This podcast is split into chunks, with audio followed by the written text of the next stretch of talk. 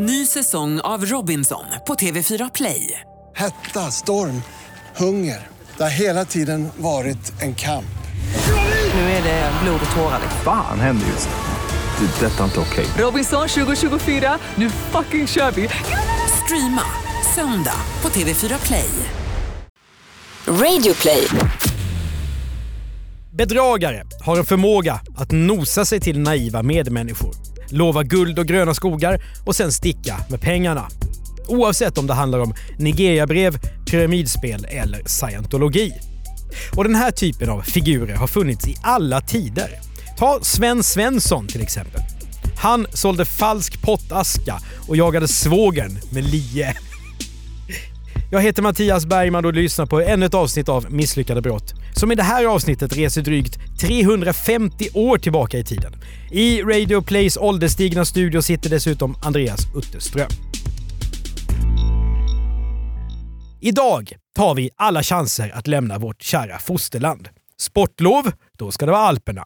Röd stuga och bad från brygga under semestern? Nej, hellre en vingård i Toscana. Och istället för att stanna hemma och fira Jesu födelse och bråka med släkten så flyr vi till paraplydrinkarna i Phuket. Läget är minst sagt annorlunda år 1667. Samhället är uppdelat i präst, adel, borgare och bönder. De flesta är analfabeter och kan inte läsa eller skriva. Först 1723 införs en lag som säger att föräldrar ska lära sina barn att läsa. Svenskarna lever på öl och tandvård är ett lika okänt begrepp som fidget spinner och Fortnite. Ska man ta sig utanför sin socken är det häst och vagn som gäller.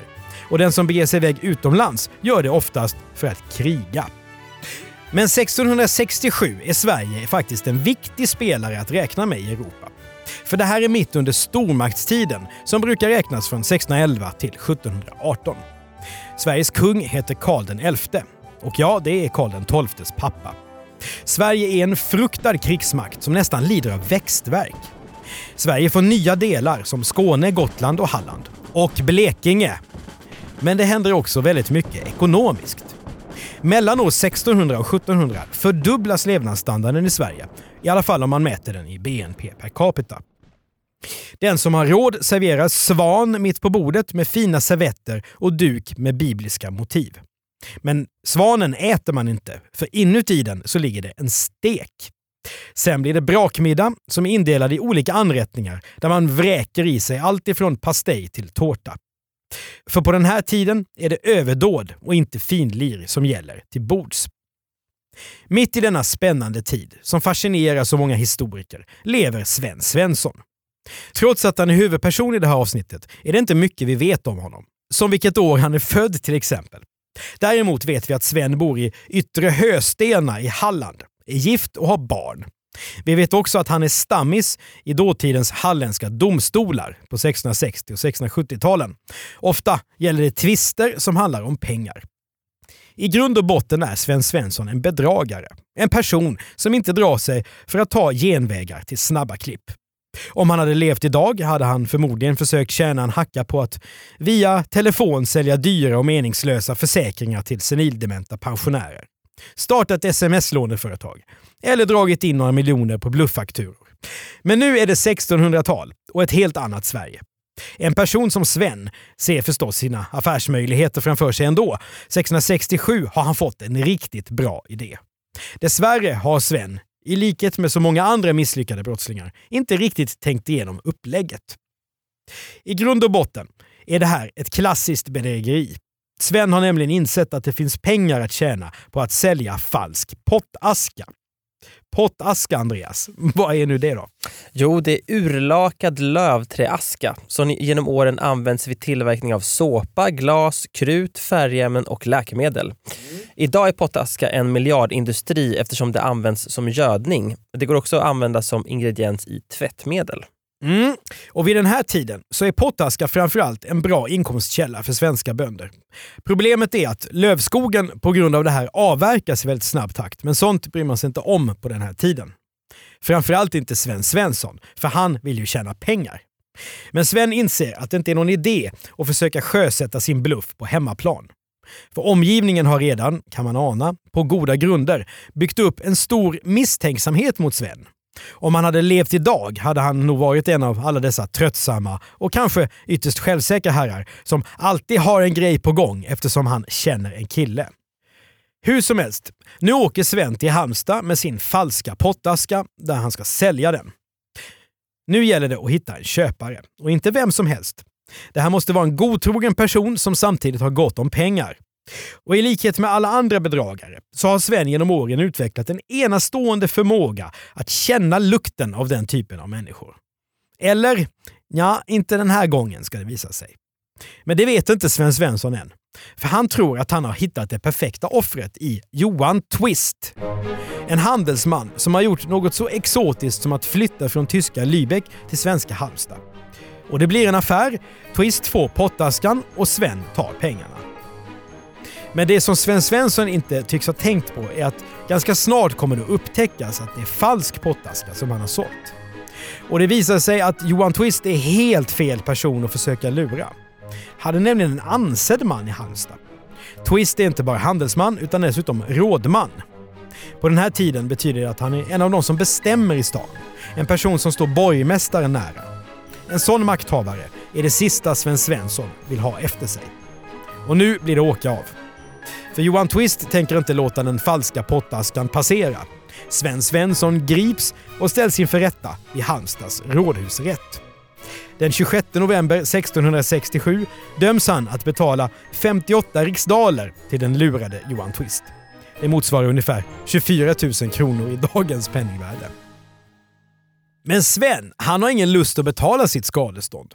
Så han flyr metropolen Halmstad och rymmer hem till Höstena. Tillbaka ute på vischan ska han väl kunna gå säker? Nej, så är det inte. För landshövdingen slår näven i bordet och bussar en torped i form av befallningsmannen Johan Larsson efter Sven. Det här innebär att Sven tvingas inställa sig framför en annan domstol där han döms att betala sina böter inom 15 dagar. Dessutom ska han böta 20 mark till kungen och staden för att täcka de kostnader som hans rymning har fört med sig.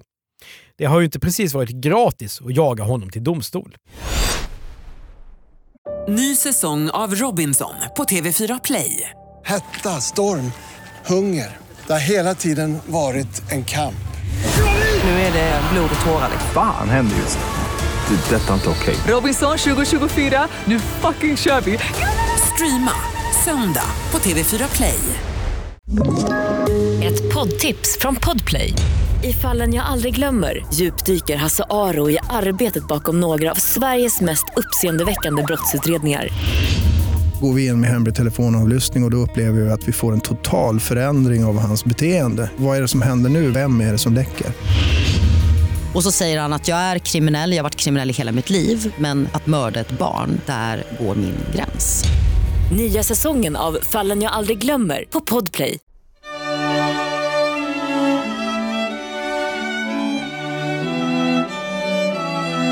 Dessvärre är inte det här slutet på Sven Svenssons kriminella bana. Han har ständigt en massa problem på halsen. Han stäms bland annat för olika skulder. Och de brukar Sven hantera på ungefär samma sätt, genom att inte dyka upp i domstolen. Ofta noterar tingskrivaren, som är ett slags protokollförare i rätten, att Svens namn ropas upp men att ingen svarar. Men det är inte bara ekonomin som är ett problem för Sven. Hans kanske värsta fiende tycks vara hans humör. Och det får ständigt negativa konsekvenser.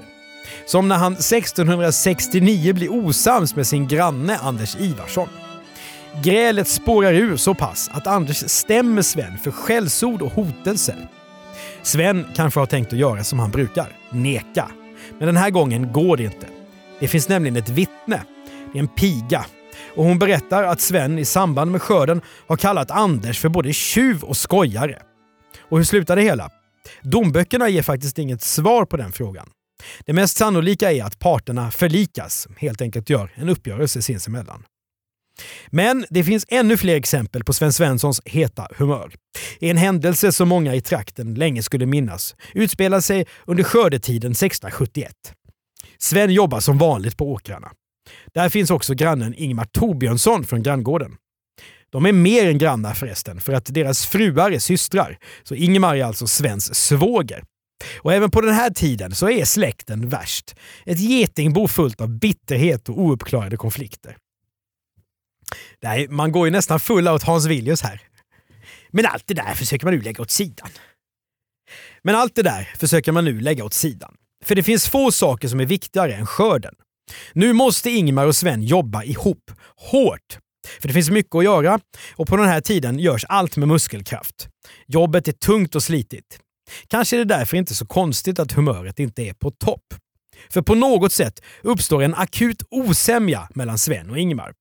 De börjar helt enkelt bli riktigt förbannade på varandra. Inte så konstigt, för här finns det en gammal konflikt som ligger och gror. Och den handlar om vem som äger en viss lada.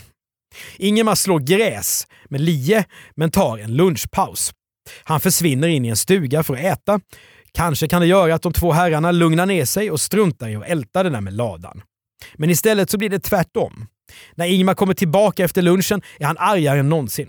Och nu är han dessutom beväpnad med stenar i händerna. Han går fram till Sven som står på ängen och slår gräs och kastar stenarna efter honom.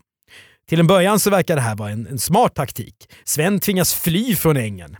Men när ammunitionen, det vill säga stenarna, är slut så ser Sven sin chans. Han greppar sin lie och går till motattack. Ingemar inser att han genast måste beväpna sig igen. Så han springer till en stenhög och hittar några stora bumlingar. Som en vilde börjar Ingemar nu återigen kasta stenar mot Sven, som springer för allt vad han är värd. Och så här fortsätter det. Slagsmålet är som ett fältslag som böljar fram och tillbaka. Några av drängarna kan inte låta bli utan ger sig också in i bråket. Någon kastar ut ett eller två lass av Svens hö. En annan ger ett av Svens barn ett slag över munnen så att det börjar blöda. De flesta som finns i närheten inser att det viktigaste nu är att hålla sig undan. Så de sätter sig helt enkelt ner som publik och tittar på. Ungefär som om det är en vild MMA-match som pågår. När slagskämparna så småningom lugnat ner sig så springer Sven Svensson iväg till två av männen som stått och tittat på. Han ber dem att kontrollera hans skador. Hur illa är det egentligen?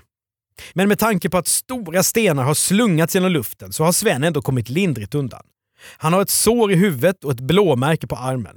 Och sen är det ju hans barn som har slagits blodig förstås. När schismen senare hamnar i tinget så erkänner svågen Ingemar att han visserligen har jagat Sven med stenar. Men det var nödvärn menar han. Tinget borrar också ner sig i orsaken till bråket. Tvisten om ladan. Både Sven och Ingemar hävdar att de är delägare i ladan via sina fruar. Ingemar menar att han har större rätt till ladan eftersom han har byggt på ett fähus till den. Men det, hävdar Sven, är lögn. Fram till dess att Sven bevisar motsatsen så är han inget annat än en bedragare. Ja, så säger den arge Ingemar i rätten. Och till saken hör också att en tredje person, Sven Olsson i Hule, han äger också en del av ladan efter att Sven Svensson har pansat sin del. Det här finns dokumenterat och inte ens en bedragare som Sven kan förneka den saken. Frågan är nu hur man ska nysta upp den här härvan och komma vidare. Det är som trustor på ja, 1600-talet. Ingemar får en idé. Han menar att fyra oberoende män ska utses för att göra en besiktning och så sker också. Hur det hela slutar är däremot oklart. Det finns noteringar om att man har tjafsat om det här i tinget vid flera tillfällen, men någon slutlig dom saknas det notering om. Förmodligen så beror det på att Ingemar och Sven har gjort upp det hela på egen hand, vilket var vanligt på den här tiden. Hur det slutar för Sven vet vi inte exakt heller, men det finns ledtrådar. Efter en brand där gården brinner ner tycks Sven och hans familj ha levt på allmosor. Hustrun dör och 1674 finns en notering om att Sven Svensson är enkling. Några år senare är också han borta ur källorna. Idag är Sven Svensson en bortglömd bedragare, lieman och misslyckad brottsling. Den lurade handelsmannen Johan Twist har däremot efterlämnat Twistens gård, som än idag finns kvar. Det är bara att söka upp det röda tegelhuset på Storgatan i Halmstad om du inte tror mig. Och om du sluter ögonen och sniffar riktigt noga i luften kanske du också, men bara kanske, kan känna doften av falsk pottaska. Du har hört ett avsnitt av Misslyckade brott. Jag heter Mattias Bergman och gör podden tillsammans med Andreas Utterström. Vi vill rikta ett tack till Andreas och Anna Karlsson som har skrivit boken Yxmördare, häxor och svärande damer i 1600-talets Halland. Boken där Andreas hittade historien om Sven. När vi inte gör den här podden så heter vi Commercial Content och arbetar med att göra företag tydligare med innehåll. Exekutiv producent av Misslyckade brott är Jonas Lindskog. Prenumerera gärna på podden och betygsätt oss i iTunes så är det fler som hittar dit. Köp också boken Misslyckade brott där vi eh, i text och bild berättar om våra 11 favoritfall. Maila gärna tips på fall till misslyckadebrott.bplus.se. Tack för att du har lyssnat.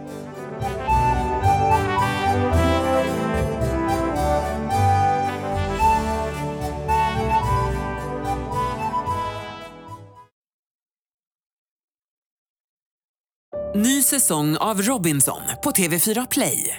Hetta, storm, hunger. Det har hela tiden varit en kamp. Nu är det blod och tårar. Fan händer just nu. Det. är Detta är inte okej. Robinson 2024, nu fucking kör vi! Streama söndag på TV4 Play.